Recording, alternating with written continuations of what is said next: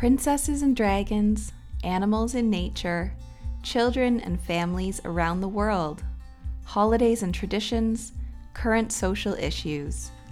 This year on Midtown Bookshelf, we have turned the pages on an endless amount of topics, exploring picture books related to almost everything. Over the past five months, we have shared over 50 books with our listeners. Some new to us, some of our favorite classics, some that transported us to make believe worlds, and some that gave us a snapshot into history. But all books that we found meaningful and engaging in some way. Picture books are an amazing medium that can sometimes be taken for granted. They can bring light to social issues, make us change our mindset, or sometimes just give us a much needed laugh.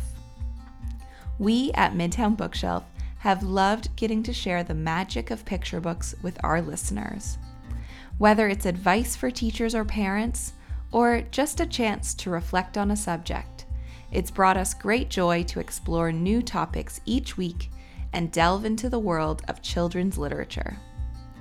This week brings us to the close of our first season, and with that, it's time to look back on all that we created this year and share with you our favorite moments 17 episodes later. I'm Allison Dyjach, and this is Midtown Bookshelf.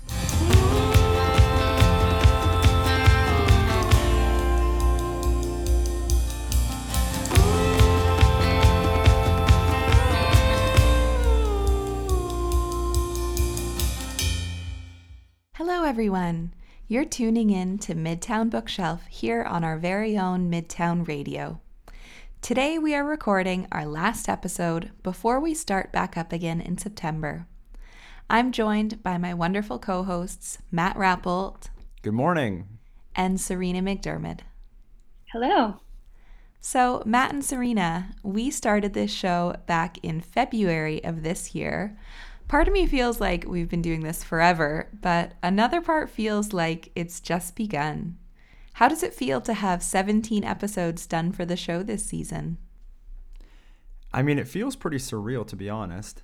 Uh, I can remember back to when I when we first came up with this idea for Midtown Bookshelf and how it felt to be planning out that first episode, and it sort of felt like you know, would never really come together. And, you know, there's all these questions about, you know, who would say what, whether the technology would work. None of us had really done anything too much like this before. So it feels pretty amazing to all of a sudden sit back and realize we have 17 episodes under our belts. And it's pretty remarkable, you know, 17 episodes later, how much the show has changed, how much the world has changed in this time, too. And we've been kind of figuring things out as we go along. So it's very exciting.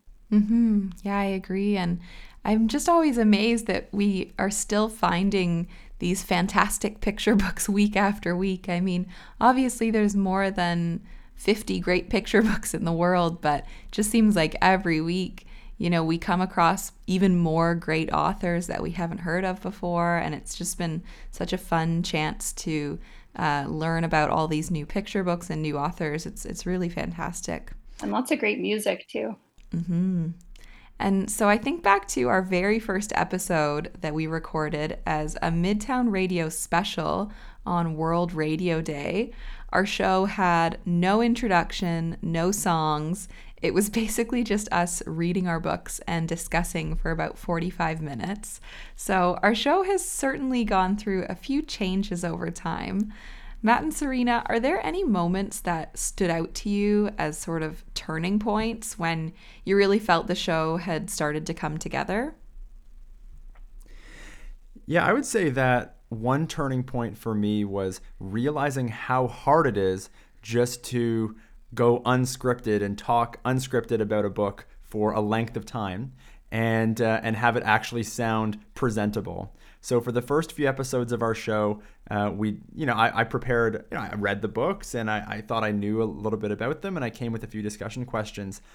But when you're on radio, every single syllable that you're saying is picked up on, and it can sometimes be hard to follow a train of thought all the way through a discussion without having it prepared or scripted a little bit more.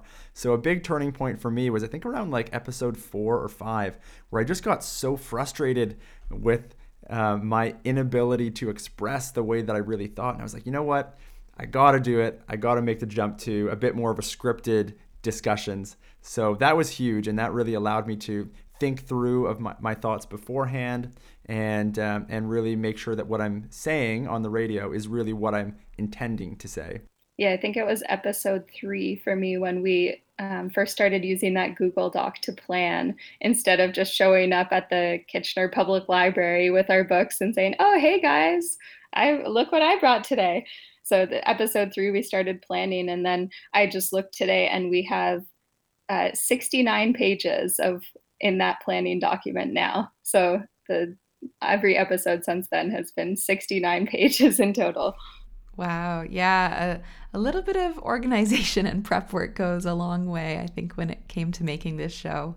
Um, for me, I think that um, the biggest one was when we got our theme music going. So, for those that don't know, the the little song that you hear in the introduction over while we're talking um, is a song by Matt and I's band I the Mountain. It's called Owls, and um, I think it was our fourth episode, perhaps, or fifth episode that we started using that as introduction and outro music.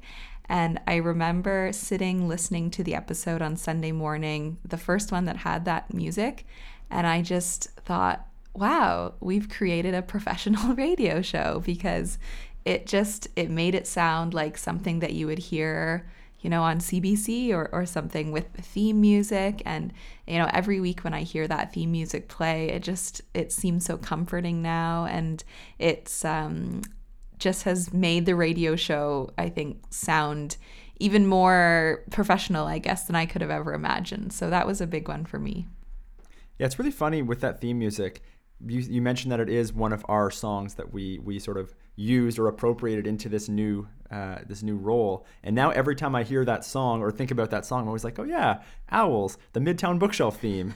and so now every time I hear it, I have like Midtown Bookshelf in my mind. Yeah. Well, today each of us have chosen some of our favorite moments from this season out of those 69 pages of planning documents. some clips are from picture books, we have some discussions, and some of our favorite songs. So, to start us off, I've brought in one of the first books you heard on our program.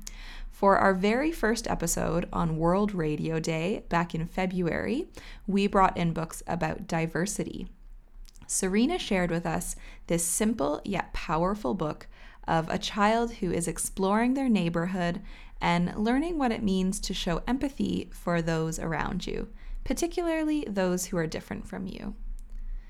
This is Come With Me by Holly McGhee, illustrated by Pascal Lemaitre. All over the world, the news told and told and retold of anger and hatred, people against people and the little girl was frightened by everything she heard and saw and felt. She asked her papa if there was something she could do to make the world a better place. Her papa said, Come with me. Hand in hand, they walked out the door to the subway. Waiting there on the platform, her papa tipped his hat to those he met, so the little girl did too. They rode the train through the tunnels underground. The girl and her papa were brave and kind and that day they won a tiny battle over fear for themselves and for the people of the world. The news kept telling of anger and hatred, and the little girl asked her mama what she could do to make the world a better place. Her mama said, Come with me. And I don't want to take away uh, all the mystery of the book, so I'll just I'll leave it uh, there for a little bit. I'll just tell you about that. The girl um, when she's on the subway ride with her father, you don't hear this in the text, but within the illustrations, you can see that there's a number of, um, like, there's a, a very diverse crowd on the subway. There's people wearing hijabs and turbans and um, just people of all walks of life there. And then when she goes out with her mom, it's similar, where she's just meeting all sorts of different people and meeting them um, sort of with this this open heart. And then ultimately, she ends up uh, going out on her own, and she makes a friend along the way. And the friend says, Where are you going? And the little girl says, Come with me, because two people together are stronger than one. So I'm going to pick up just at the very end of this book. The girl, the boy, and the dog were happy to be out. One step at a time, they understood what they could do to make the world a better place. They could go on. Brave, gentle, strong, and kind to one another and all living things. As tiny as it was, their part mattered to the world. Your part matters too. Come with me. You just heard a reading of the book Come With Me, written by Holly McGhee and illustrated by Pascal Lemaitre, taken from our very first Midtown Bookshelf episode. One very exciting, but financially hazardous spin off of doing this show is that each week we get to research and discover the very best picture books from across Canada and around the world. For book lovers like ourselves, who take great pride and care in the careful construction and curation of our own home libraries, it can be hard to resist the urge to run out to our local bookshops, or right now the online bookstores, and spend a fortune on all of the remarkable picture books we find. From episode 17, National Indigenous Persons Day, here is our discussion on building and growing an intentional home or classroom library. Well, as I shared, I came across this book because I was shopping for some board books. I have an absolutely huge collection of picture books, all of sort of varying qualities. Um, and I've accumulated these picture books through so many sources from gifts and hand me downs and garage sales and uh, those books that they they're clearing out of the library and they sell for 25 cents. Um, I even have some of my own books from childhood, same as you, Matt. And uh, I actually don't have very many board books though. So I felt like I was sort of starting this correct collection from scratch. And it's exciting because when I'm starting this new collection, I get to be so much more intentional about building up my library of board books and really think about the messages that I want to be sharing with my child regularly.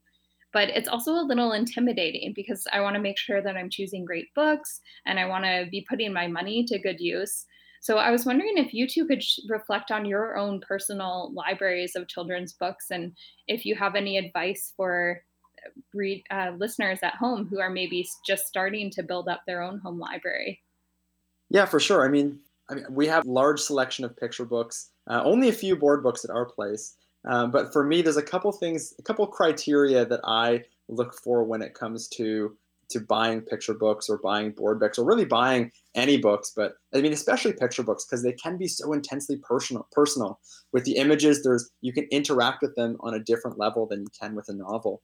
So for me i mean i always look for something that grabs my attention and usually that is the credit to the illustrators who um, who are able to present the story in a way that feels really meaningful and then the other part of it is that I want to make sure that my library, like you said, is representative of a diversity of voices, a diversity of opinions, and also that um, are stories that are really meaningful. I mean, not just to me, but about subjects that I'm really interested in. And I think that especially when you're talking about creating a library as a teacher, a library for your classroom, it's so important to be intentional about the books that you bring in because you want your students to be reading stories that are important and reading stories that are uh, and, and, having discussions that are critical and that will shape the way that they view the world. So it's so important to be intentional about the books that we bring in because the words that we share as teachers or as parents are the words that they're going to be sharing and and, and those are the words that are going to be shaping the way that they understand this the, the, the whole world so it's incredibly important to be intentional and i'm glad to hear serena that you are being so intentional about that that's awesome. Well, it's, I envy you. yeah, it's it's been a lot of fun. But you know what really made me realize that I needed to be thoughtful and start seeking out some really good quality board books was that I have, you know, maybe six of them here at home and I have literally memorized these books. I could recite for you these books and they're just you know, they're they're fine, but they're kind of inane like just little rep repetitive um, things that they're not really instilling any sort of educational or moral value. So I thought, okay, I need to make a change here because if I'm going to be memorizing these things, then they should be powerful words that imprint something positive. Mm-hmm. Yeah, I think it's important that you know, it's great to have those classics, but I also also think that it's great to get some books in your personal library that are going to kind of expand um, expand your child's mind a little bit you know just push their thinking a little bit more you know not always showing them books of children that look like them not always showing them books that have children with um, you know, standard traditional English names. You know, it's it's really great when a child can try to pronounce a new name for the first time, or they're exposed to a different part of the country or a different part of the world. I think it's really important um, that kids are reading about characters that are different from them or that have different perspectives. And usually that means looking at authors that come from a variety of different backgrounds, you know, choosing um, authors that come from all different cultures, different countries, um, because they're going to have their own perspectives that they bring to writing. And um, those stories are going to be just a really great variety for your children or students. I might also add, though, that it's equally important for parents and teachers to be critical of their existing libraries because so often when we create our libraries, like you said, Allison, we do gravitate towards the books that we're familiar with or the books that are classics. And that means that we might be missing out on whole perspectives or whole narratives or whole stories that were not prevalent to us when we were growing up. Um, and I mean, look at this, and we're, we're talking about indigenous issues. When we were growing up, that was not very part of the mainstream curriculum or not part of the mainstream narratives that we were hearing. So you have a whole generation of students who grew up without those stories. And as teachers now, it's really, really important that we make sure we're critical and, uh, of our libraries and of the books we're bringing into our class to ensure that those narratives are brought in and we're not just defaulting to the same old stories that were read to us when we were growing up. Yeah, a neat thing to do if you kind of love those classic stories is to actually take a little bit of time to look into if there are different versions of the same story. Um, back this year, I was supply teaching for a class, and I actually read a version of Cinderella that was based in the Caribbean. And it was so cool because the children loved the story of Cinderella, but they got to see it in a different country, different languages, different parts of the of the Caribbean culture that were coming out. It was really special. So that's a really neat thing you can do. Yeah, with this discussion of um, incorporating different viewpoints into your picture book collection, I'm reminded of Allison's book from last week where she read The Day You Begin by Jacqueline Woodson. And I think we talked in that book about how, you know, we can have a lot of blind spots in our understanding of the world, and we can't be aware of those until we've been exposed to new points of view. So, as adults and for the children in our lives, these these uh, diverse points of view are going to be really beneficial. In addition, uh, picture books offer such a great way to bring in authentic voices into the classroom. It's such, I mean, it's it, sometimes teachers or parents uh, can be afraid of bringing in, um, you know, reaching out to somebody from a community that you're unfamiliar with, or, or you know, can be concerned about how big of a hassle it might be to have to send those emails and have those correspondences. I definitely think you should do that. 100% go for it. But also, if you're in a pinch and you want to bring in an authentic voice, grab a picture book because those people are telling their story through words and pictures. And that's a great way to expose your students or your kids to authentic Indigenous voices or authentic voices from different perspectives. That was our discussion on building diverse and equitable libraries, taken from episode 17, which aired last week and celebrated National Indigenous Persons Day. Now, in the eighth episode of our show, about meals, I shared an adorable little picture book called Awasis and the World Famous Bannock. In this story, Awasis, a young Cree girl, gets culinary assistance from her forest animal friends after she accidentally drops her Kokum's homemade bannock in the river. Now, of course, this story ends happily with a great big interspecies bannock feast. And this song from that episode is called Rockin' Table Mesa by the Grammy nominated Indigenous drum group Young Spirit.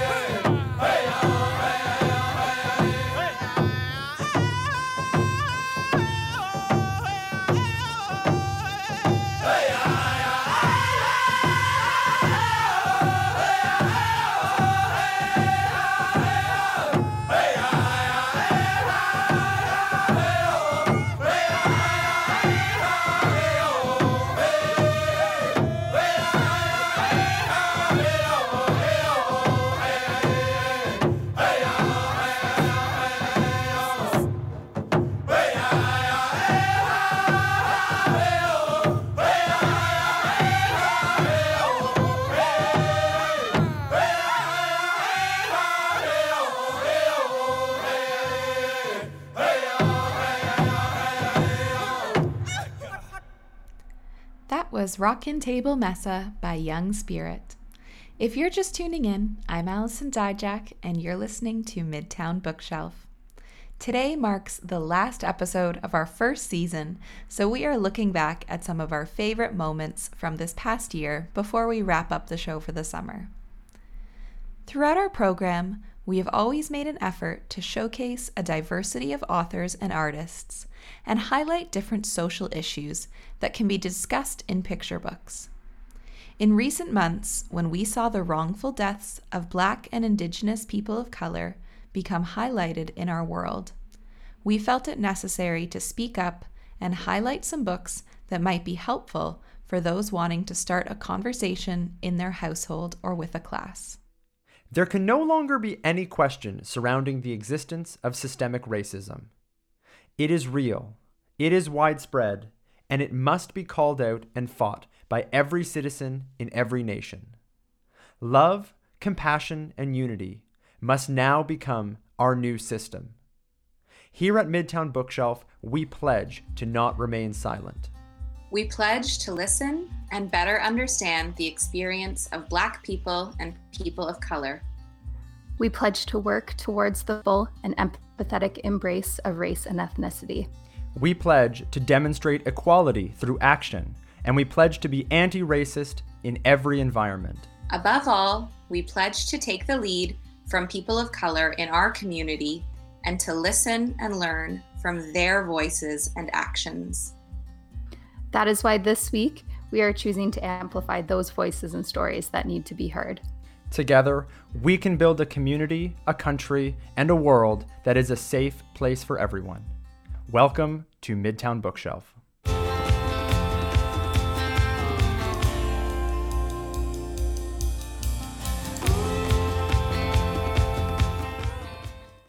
That was our introduction from episode 15 on Black Lives Matter.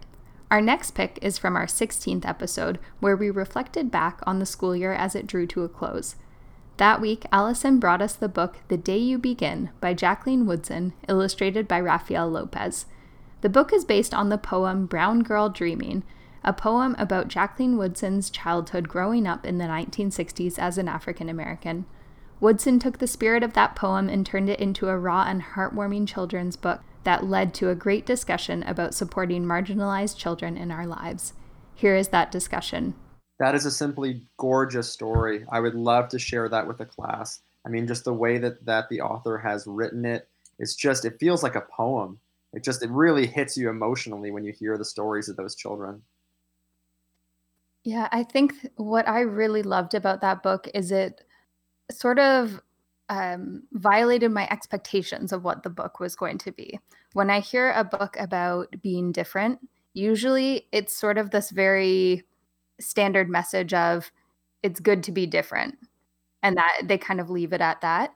And I think that this author has done a really beautiful job of illustrating the emotional toll that it can take to feel different and then recognizing that kids need more than just a message of well just appreciate that you're different that's a good thing and instead giving a more complex message of it can be difficult to feel different you will be able to find connections with people and and not feel so different when you start talking to them and still with a little dash of that message of it is a valuable thing to be different. Exactly. Yeah, this book is a really special one. And um, I hadn't ever actually heard of Jacqueline Woodson's work before, but she has a really amazing collection of uh, picture books and uh, sort of teenage novels and poems as well. And a lot of them focus on. Um, children of color and them telling their stories. And I think that's a really important perspective that we, you know, should be opening ourselves up to and, and sharing with children and students as well. So, this story is obviously full of great lessons for kids, and I think it would be a really powerful book to share with a class. But I think it also provides some really important lessons for adults and teachers as well about what children particularly children of color, can face when they are at school. I'm wondering what messages would you take away from this book about creating an environment that is welcoming and celebratory of diversity? There was a couple things that I thought about in this book, um, things that when I reflect on my own teaching practice, it took me a long time to think of and learn. Um, and one of those things is just how intentional you have to be in your everyday routines in order to make sure that the children feel safe and to make sure that they feel comfortable in the class and that you're not putting them in a situation where um, they can feel left out or they can they feel like they can't participate. Um, for example, in the book, it talks about how um, the students are expected and Angelina is expected to write about her experience in, at summer, um, and that's something that I've run into in in classes before where sometimes you as a teacher you think oh this this prompt that we're going to be using is is a great one like everyone's going to be able to write such great stuff about it. Um, but then you don't re- you don't take into account the fact that you know some students might have different experiences. Maybe summer wasn't a great experience for some students. So you really have to be intentional about maybe providing two different prompts so that students don't feel like they have to reflect on an experience that was negative for them. Same thing in the book when it talks about choosing teams in gym class. I mean, I'm, as teachers, I'm sure we've all heard students make those comments of, you know, oh, I don't want so and so to be on on my team, and that's a really scarring experience for whoever is the victim of that insult. And so, you really, as a teacher, have to be so intentional and so um, prepared when you're thinking about your routines and the structures of your practice, so that you can anticipate what's going to happen and head those things off so that they so that students in your class don't feel victimized in a in a situation that could be avoided. I agree with you Matt that we need to be really reflective as teachers and constantly ask ourselves how do my experiences in the past how do my preconceived notions how are they playing into my practice as a teacher how are they changing the way that i interact with students because invariably we have experiences that we think are shared between all of the students that we're teaching, but that's not the case. We all come from different places and backgrounds, and we need to be, in an effortful way, be mindful of that. Um, and then I guess the other message that I took from this book was just kind of reinforcing how damaging it can be to have other people laugh at you or give you a hard time or or make you feel other. Um, as an adult, we have a lot more skills in dealing with that and brushing it off. Um, you adults tend to feel more self confident, I think. So we can, you know, if someone made a comment about our name, we could easily brush it off and say, you know, that that just reflects poorly on them, not on me. But as a kid, you're you're so much more sensitive to these things. So I think that book helped me to just remember how sensitive these things can be, how much it can hurt to have that part of your identity um, like made to be other. So mm-hmm. I appreciate the book for that. Mm-hmm. Yeah, wonderful comments, Rena and Matt. I yeah, I was really happy that I found this book. I think it shares a really special message, um, and especially really fitting for you know the Black Lives Matter movement that is happening right now across the world and in our own region. Um, it's really important to remember these messages of um, you know what life can be like for um, Black children growing up and how it's our job as adults to make sure we are doing the absolute most that we can to make their school experience successful and a positive experience and just creating that inclusive environment.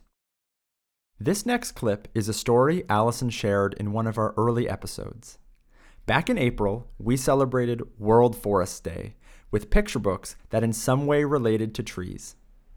While I opted for a classic story about forest protection, Lynn Cherry's The Great Kapok Tree, Allison brought in a hilarious little board book that has since become one of my favorites. The story is so simple and so ingenious that I'd go so far as to say it should be a staple in any young child's library. From episode 4, World Forest Day, this is Allison reading Oliver Jeffers' book, A Little Stuck. Floyd got his kite stuck in a tree. He threw his shoe to knock it loose. Stuck. He tried a cat. Stuck. so you see now his kite, his cat, and a shoe are all stuck up in this tree. A ladder. Stuck. Some paint. Stuck. A duck. A chair. A bicycle. A sink a car, an orangutan. and this picture of the orangutan is I you you should look up this book afterwards. So little Floyd is carrying this humongous orangutan above his head, and the orangutan does not look pleased. Oh. Also, look at the size of Floyd's legs. Yes, stuck, stuck, uh, stuck. Animal that you win in the yeah. You're right. Yeah. So we now see the tree that is completely filled with all of these objects, and none of them are working out. So Floyd tried a rhinoceros, a lorry, a ship, a house, a whale, and the fire brigade. But they all got stuck.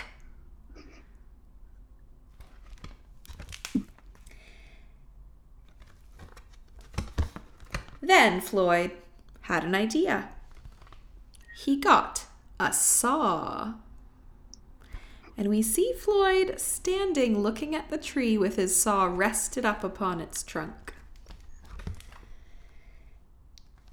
And he threw it up in the tree and that was it. The kite came down, but everything else stayed. Stuck. And we see night has come and the moon is shining, and all of these objects are all in the tree, and there's a little speech bubble. The fireman that's in there says, Hang on a minute, lads. I've got a great idea That was A Little Stuck by Oliver Jeffers. Next, I'd like to share with you Matt's selection from our Community Day episode. During this episode from May, we discussed what it means to be a community and celebrated the magic that can happen when communities work together.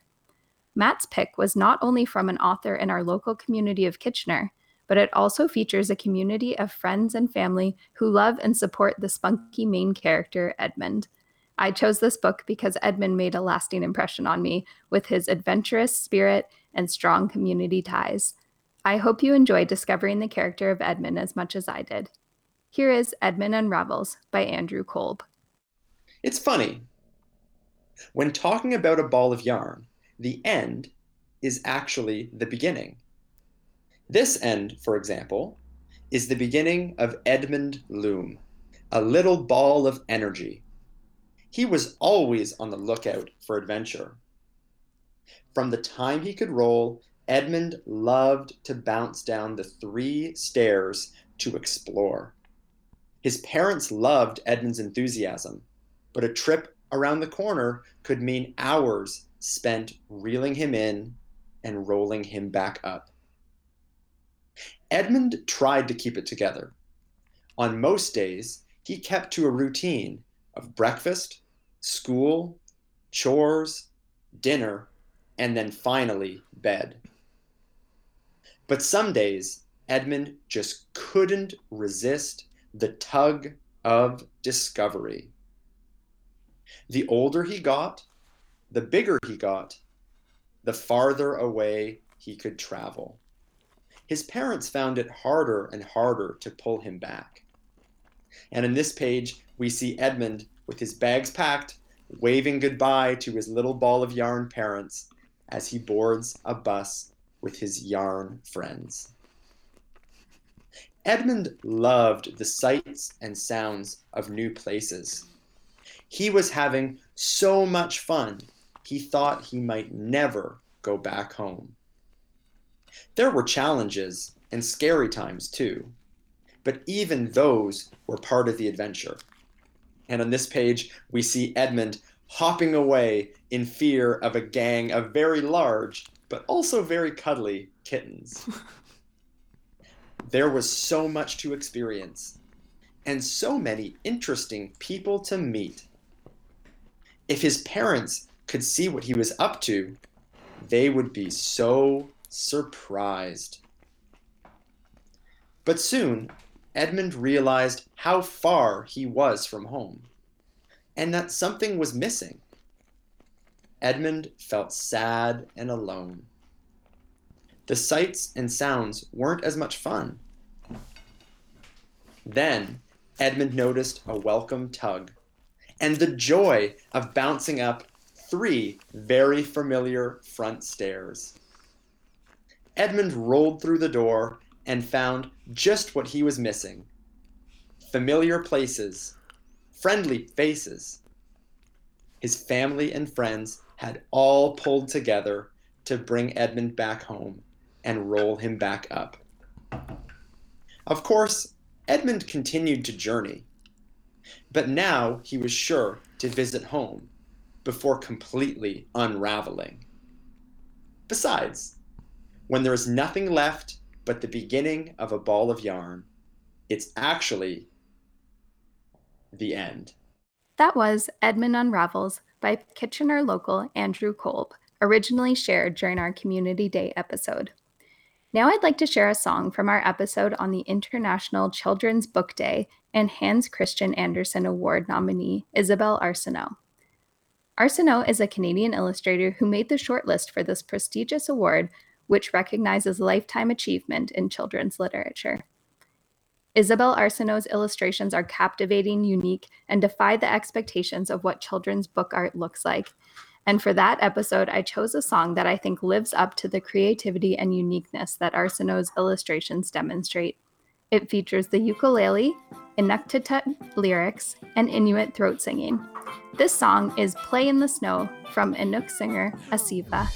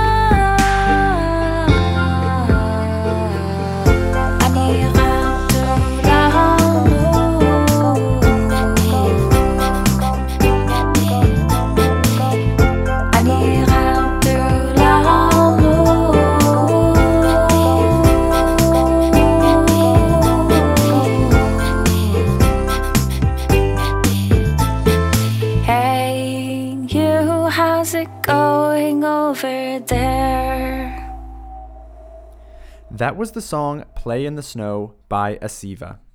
Thanks for joining us here on Midtown Bookshelf for our season finale. We're recapping our favorite moments from the past 17 episodes of season 1. Next, we have a fun little clip from our 14th episode Kings, Queens, and Picture Books.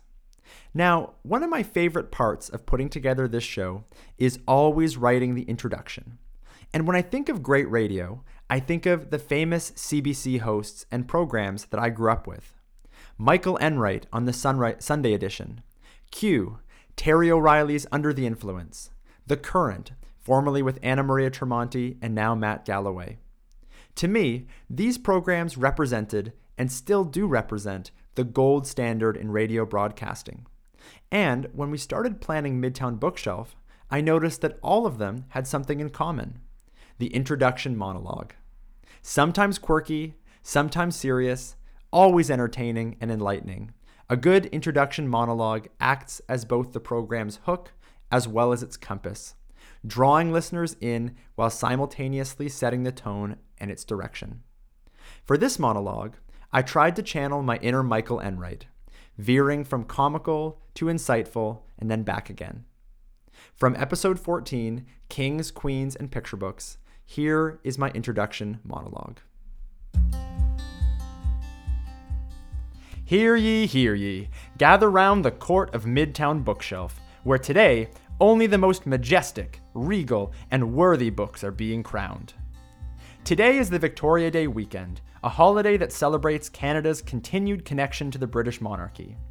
And while to many, the concept of monarchy, kings, queens, princesses, and princes, may seem archaic and outdated, just one look at the sea of flag waving adulation that greeted Will and Kate in 2011, or the continued ubiquity of Disney princesses in our school classrooms, shows us that, archaic or not, the idea of monarchy is still intensely relevant in the 21st century. But why is that? Well, unsurprisingly, I think one answer can be found in books. In literature, we find royalty everywhere, and it's full of twisting contradictions. Kings and queens can be either conniving or benevolent. Princes and princesses are interchangeably dough headed or heroic. And we see stories of princesses rebelling successfully against their tyrant fathers, common folk outsmarting nobility, riches and status portrayed as a reward or as the cause of tragic downfall. Indeed, in literature, the concept of royalty stands as a seemingly universal catch all for the great virtues and vices of the human condition. Valor, benevolence, betrayal, tragedy, justice, all of these are hallmarks of monarchical stories, from the Odyssey to Shakespeare and all the way to the Game of Thrones. In picture books, the concept of monarchy also has found lasting relevance. Celebrated contemporary authors have used children's affinity for princesses, castles, and knights to teach lessons on feminism, equity, kindness, and inclusiveness. Such themes also make for wonderful and engaging tales, and today you will be hearing a few of these. So hear ye, hear ye. Sound the trumpets, pound out the drums, gather round, all ye adventurers and brave readers of books. You're listening to Midtown Bookshelf. Our Royal Court of Reading is now in session. Thank you, Matt, for bringing in that wonderful monologue from week 14. Now let's rewind to early April. The pandemic had just started and we were all stuck inside. That week inspired us to host a very merry Midtown Bookshelf episode. It was full of books that made us laugh and feel good. I wanted to share this silly story I picked that had us all laughing that week. Here is The Book with No Pictures from our fifth episode. This is a book with no pictures. It might seem like no fun to have someone read you a book with no pictures. It probably seems boring and serious, except here is how books work. Everything the words say, the person reading the book has to say, no matter what. That's the deal. That's the rule. So that means even if the words say blork, wait, what? That doesn't even mean anything. Blurf. Wait a second, what? This isn't even the kind of book I want to read. How many more pages are there? And I have to say every word that's in the book? Uh oh. I am a monkey who taught myself to read. hey, I'm not a monkey. And now I am reading you this book with my monkey mouth in my monkey voice. That's not true. I'm not a monkey. Also, I am a robot monkey. What? I didn't want to say these words. What kind of book is this? And my head is made of blueberry pizza. Wait a second. what? Is this book over yet? Can I stop reading? No? There are more pages? I have to read the rest? My only friend in the whole wide world is a hippo named Boo Boo Butt. and I'm going to stop it right there. I'm sure you guys can tell by this point, a class is usually rolling on the floor laughing. Episode 5, The Merry Midtown Bookshelf, also featured a pick from Matt, which is a favorite of mine Jillian Jiggs to the Rescue. Here is a clip from our great discussion after this book about the incredibly lovable female heroine, Jillian Jiggs.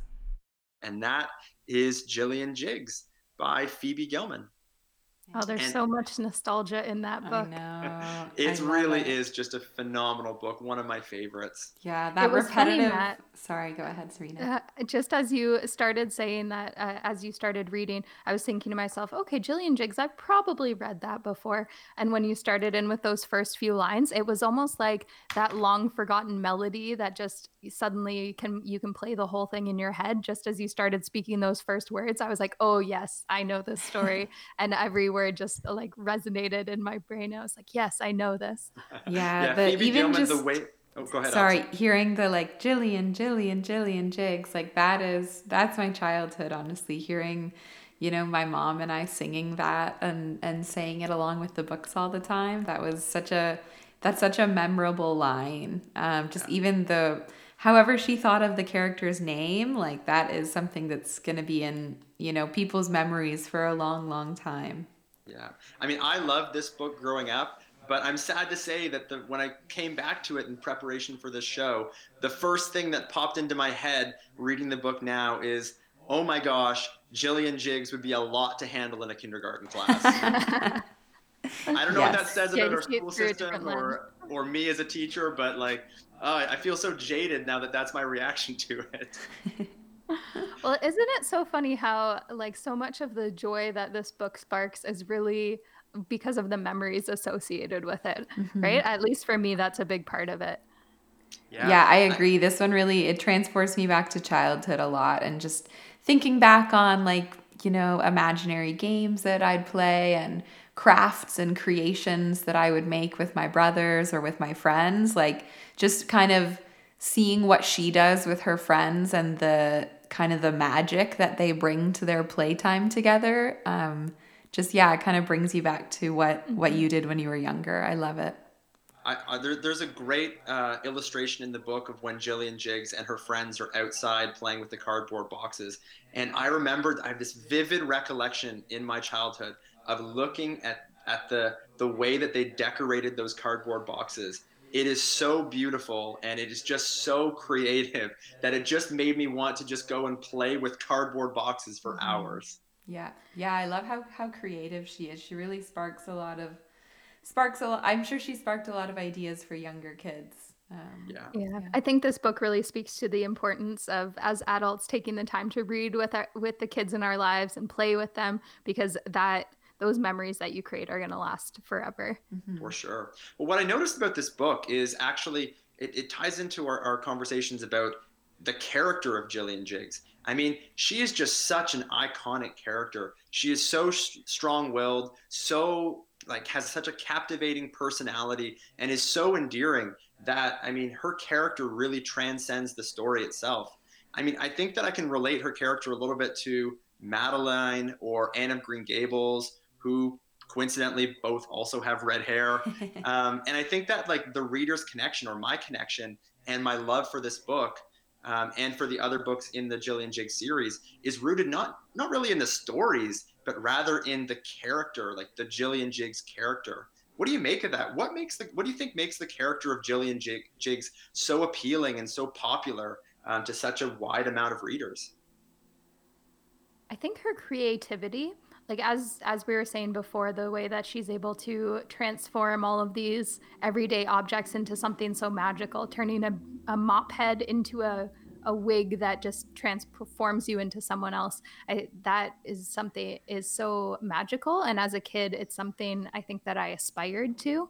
So i think that's what really speaks to me in Jillian Jiggs's character. Mm-hmm. yeah I, I agree. As a child i always loved like dressing up and doing lots of different crafts and kind of different different creative things around the house um, and so i loved always reading about her and just seeing what she would make of different situations. Like I I think it's really special when an author can create a character that like we don't even really care what she's doing. We just want to read about her and see see what she is doing. Like it doesn't, you know, she can be playing with her friends or playing outside or or doing whatever, but um, Phoebe Gilman has just made Jillian Jig such like a magnetic character that we just always want to come back for more and uh, and kind of see what what she's doing and how she's taking on the world.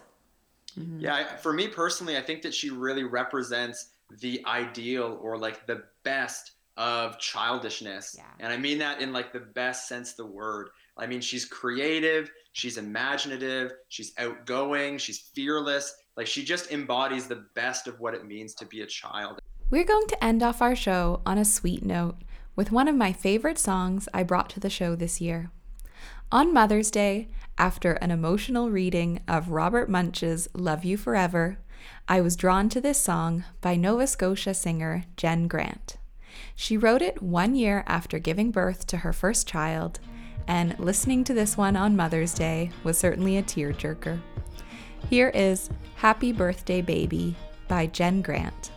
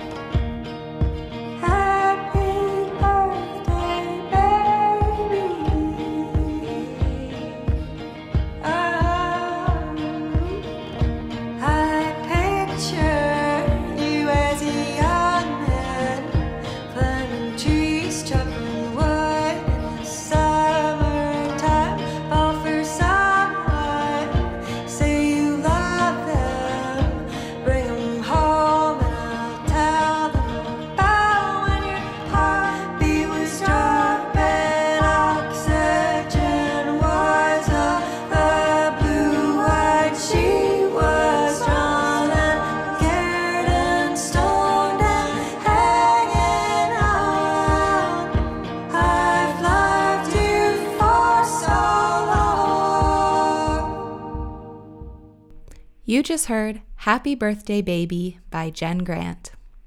Thanks so much for listening to our show today. It was so fun listening back to just some of the stories, discussions, and songs we have shared throughout the past months. This summer, we'll be taking a little break from creating new content, but you'll get to hear some of our favorite episodes still broadcast on Midtown Radio every Sunday morning at 10 a.m. and Wednesdays at 2 p.m. We are also putting our shows up on YouTube so they can be listened to and shared anytime. We look forward to bringing you new episodes of Midtown Bookshelf starting in September. But if you want to get in contact with us to share show ideas, book suggestions, or questions, you can always reach us at midtownbookshelf at gmail.com. From all of us here at Midtown Bookshelf, I'm Matt Rappolt. I'm Serena McDiarmid. And I'm Allison Dyjach. We hope you have a safe, happy, and healthy summer. And until September, Keep reading.